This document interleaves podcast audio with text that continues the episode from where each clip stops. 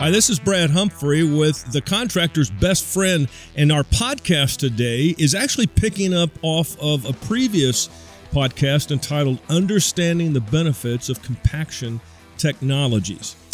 We're again brought to you by forconstructionpros.com and Caterpillar. And joining me today again is Lonnie Fritz and Jason Hurdis, both subject matter experts with Caterpillar. And boy, we got into a lot of meat, Lonnie, the first go around. So we're glad we're back. Let's pick it up where we left off at. And let, and let me just kind of set the tone for us. If you haven't heard the, if you have not had a chance to hear the first podcast, you need to go back and listen to it. Let's do a quick summary, maybe that'd be a good thing. Lonnie, what were some of the things that we sort of summarize, including those initials that we need to make sure we memorize? Yeah, so intelligent compaction um, is one of the Cat Connect technologies that Caterpillar also known brings. as IC when you're talking. Also known as right? IC, correct. Intelligent Compactor IC offers two different types of compact technology. The first is CMV, compaction meter value. It is accelerometer based and used in granular soils only, measuring down to about 1.2 meters or about four feet. The second technology we offer, a Caterpillar exclusive technology, is known as MDP or machine drive power. It's measuring the rolling resistance of the machine. Both technologies are re- measuring soil stiffness, both aggregates as well as hot mix asphalt. Um, so, again, energy based on MDP. I like to compare it to a wheelbarrow, right? Yeah. The rolling resistance a great of a illustration. across Give us a quick Reader's Digest. That was a great one. Good Yeah. illustration. Yeah, so comparing uh, pushing a loaded wheelbarrow across the grass until you get around to the front and you're up on that concrete driveway, your rolling resistance goes down. That's exactly what we're measuring off of our uh, pad foot compactors or smooth drum compactors and even our tamping foot compactors like the 815 and 825. Okay.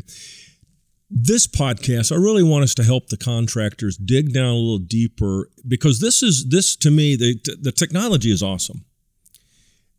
But there's a cost associated with it and there's the right time to do this type of thing. I guess a couple of things. Why should a contractor consider this technology? And you've given some good things in the mm-hmm. first, so I don't want us just to repeat what we had in our earlier podcast. But then how do you get into this thing? I mean, do you add this equipment on? Do you need to look at at, at a new piece of equipment? Because that's got dollars written on it for a lot of contracts? How how would you advise them to look at this? Sure. Well, just like let's say grade control technology, to your earlier point there, Brad, is intelligent compaction empowers the operator with more information than they've ever had before. It eliminates the guesswork. Hmm. Picture being out there in the wide open, you know, compacting a lift of fill or aggregate, even hot mix asphalt, and the operator trying to record, you know, take note of different milestones and where they're at with their passes, how many passes, what's the coverage, and things like that. Um, not only with intelligent compaction, but also adding mapping, it gives them that indication of soil stiffness or material stiffness as well as coverage. Um, more specifically, how do you get into intelligent compaction, this actual equipment? It shall be noted, currently speaking, intelligent compaction technology is not retrofittable. Okay, and, and so that literally means we can't buy it as a separate product and add it to a present. W-. Exactly. Okay. When All it comes to CMV and MDP, the mapping can be added on. That is where intelligent compaction becomes a scalable solution. Okay, In adding in GNSS, the Global Navigation Satellite System, both with SBAS and RTK, um, depending what your appetite is and your need for technology when it comes to mapping and offboarding the coverage of your intelligent compaction system. The actual accelerometer based CMV or machine drive power with the rolling resistance based off the drivetrain, those are from the factory. okay, Now, with that being the case, in entering into intelligent compaction, today more than ever before, departments of transportation, the DOTs, and other clientele our contractors are working for and the industry is working for are writing in what we call method specifications into the contracts. It says you shall use intelligent compaction it was just a matter of time, it was just it? a matter of time and and i have different maps that show this that uh, you know more and more states are requiring intelligent compaction because they have seen the value over the recent years uh, the quality that comes from it and with the quality of product going down during construction that leads to what longevity it is giving us the taxpayers more bang for our buck exactly. and seeing roads last longer. Uh, so, again, a great entry level position. Like any other technologies I have recommended in the past, try before you buy. Leverage the CAT dealer network. Consult your dealers. ask for machines for a demonstration ask if you can try before you buy and get those machines out on your out on your job site see if you can implement those into your process get the results back from your employees hear what their voice is and try to um, further implement and take advantage of all the benefits intelligent compaction can bring your firm. Yeah, and let, and let, me let me interrupt you just for a quick moment. Those of you who are listening, if you haven't seen it, we do have there is a podcast that we talked. The three of us talked exclusively about the difference between leasing, purchasing, renting, that kind of thing. Mm-hmm. And that's a that was that got a lot of attention, I think. And you guys did a knockout job on that. So I don't want to repeat that, but I just wanted the listener to know there is we do have an educational podcast on that. Some of the advantages of leasing. Mm-hmm. So this, and I think Jason, you mentioned earlier maybe that that this uh, offline that leasing this equipment just to try it out might be the way to go, or in fact to use it for a job. Yeah, I would, especially in the quarry and aggregate industry. I mean, you build a haul road, you know, once every five years, yeah. and then it's maintenance. I, I, definitely wouldn't put this asset in my fleet, nor would I recommend that to a customer. But if you're building a haul road, yeah. you know, go rent the machine with IC on it, or or lease it for the period of time. Do your job, you're going to get all the benefits for the next 5 10 15 years of that you know but you don't actually own that asset because you're not going to get the utilization of it in our segment anyway compared to high, heavy highway or construction yeah and that's why i like you know I, that's why i like caterpillar that's why a lot of contractors like caterpillar the fact that they'll work with you on those they, they know the reality of, of what mm-hmm. these contractors yeah. are doing so i think that's an awesome piece of advice for you on that um, one of the things, and you were alluding to this, so I want you to pick it up. Just give me a little bit of a time to, to swallow there for a moment, Lonnie. Federal, state, local, there's a lot of compliance issues. You already mentioned they're putting in their regs, their specifications, those kind of things. It's not just beginning to happen, it is going on right now across the country. So, when does the customer i mean when does excuse me the contractor when do they start making those tough decisions on investment into this type of technology uh, and if not now i mean w- what do you see on the horizon it's not going to get any easier right correct as technology continues to evolve mm-hmm. and there's more and more levers for the dots the client mm-hmm. uh, to pull to get again a better roi on their investment they have the upper hand on the industry where they can dictate per se um, in the method specifications to write them in. The contractor has to decide, am I going to play or not? This is what is being required of the industry. Am I going to up my game and am I going to be an adopter of technology or am I going to try to survive using traditional and older ways and processes? Um, so again, it, it's it's really both as an OEM standpoint and the clientele standpoint or the customers or contractors work for, it tends to force their hand in adopting technology and really getting on to this new era we are in. You know, I want to take a, diff, a little different spin on this. We're, we're going to uh, do try to record a podcast uh, for for the for the listeners on education for employees, that type of thing. We've got so many, you know, it's been a lot to said about the millennials. I think we had at least one or two podcasts on that that that also re- was received real well. So I don't want to go back and repeat that, but I'm thinking of some of the old time compaction guys, roller guys. I don't see them with the screen attached to their equipment really getting into that. But what opportunities does that open up for the contractor for the next generation of workers coming in? What's on that screen? Because right now it, the, the information coming from the from the technology is is appearing on that screen correct? Correct. Take us through that a little bit. What what, what will they be reading from the screen?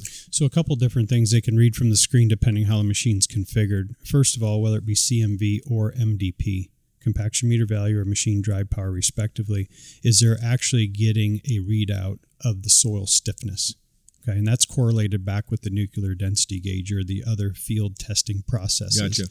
For example, if I'm looking for 95% and on my readout I'm receiving a 135, the operator now has on the display that readout. So if I'm 135 or greater in this little example I've I've uh, drafted up here for us, then I know that everything underneath of me has received compaction okay. is at the specification you mentioned how it was yesterday versus how it is today. Right. Yesterday, I was trying to feel how my machine was bogging down. I was listening to the engine. I was going by the feel in the seat to say, oh, I've kind of walked out of that after eight passes. I think I've reached density. It looks pretty good. I don't have the creases anymore. I don't have the dimples from the pad foot roller anymore. Now we have taken a lot of that reliability uh, out of the operator, that responsibility, I should say, and really put it more onto the technology. You tell me how well I'm doing. As far as when we get to mapping, it also is not did I split my passes? Did I stop at this cone or this barrel, you know, to, to compact this 100 feet? I look at the map. If I have the map set up red, yellow, green, Right. and once I have achieved coverage and the compaction target, I have painted my map green. We haven't talked about machine to machine communication, but there's usually more than one compactor, especially in right. asphalt That's right. compaction, on the mat. And the machines will communicate. So if I am the breakdown roller or the intermediate or in a three roller train, the finish roller, I know where compaction is in coverage based on the map that each of these machines is sharing. So now we are working as a system, as a unit, driving efficiency, productivity, and obviously profitability, leading to quality and a greater ROI. Well, I appreciate you sharing that because I know one of my my clients, um, multiple rollers out on a particular job, and it was amazing. They did. They just cut out the guesswork Mm-hmm. because of that technology. It, it evens it out. It's it, it it evens the playing field, as I as I like to say. It gives you a test me anywhere, Mr. Inspector. exactly right. It's exactly a lot of peace right. of mind. And I do, th- and I know, I, I know we'll get into this maybe in our educational podcast, but this is a big deal to me as far as seeing contractors who are searching for ways to attract new workers, especially the younger worker. And for a lot of these young men and women, uh, this is a super opportunity to use even their technology knowledge, whether it's just playing games on a on a on a you know iPad or whatever the case may be, because they're going to be, but they got to know a little bit about how to read those those numbers and that type of thing. Absolutely. Yeah. Yeah. When they see a digital display, it really is enticing to the younger workforce today. Right. They come to work with one in their hand, and when they can jump into their office being a compactor Right. and have the same type of experience and user experience throughout the day, it's pretty exciting for them. Plus, they're helping shape America and create a better earth. Then it, From- it cuts ahead, out the it cuts out the risk for the contractor as Bingo. well. I mean, you can put a newer operator in there that doesn't have the other CMV technology, you know, the cheek meter value of achieving compaction, and you can put an ex- inexperienced operator in there, and they can get you the compaction because you can basically monitor them and follow them and know that they're doing a good job, and it'll help with the training curves. I think it's awesome. You know, one of the things as we start to close down a little bit, give us again a kind of an overview. I think we've hit these a couple times. I mm-hmm. want to make sure that, that we get them. What are really some of the, the the the cost savings for the contractor, whether they lease or purchase? But what are they getting back? What what's the so what for this? What why would I invest in this mm-hmm. or lease this? For what I'm, other than the requirement for specifications, Yeah, if I want yeah. the job, Method spec, obviously yeah. I'm going to have to do that. Yeah. But what are the cost savings coming back to me as a contractor potentially? Yeah, there are several value drivers here after implementing intelligent compaction into your organization. One is fewer man hours. You're cutting down up to about 75% of the passes you are making. Hmm. It's also reducing the required testing. It's driving down fuel usage. It's driving down the labor cost.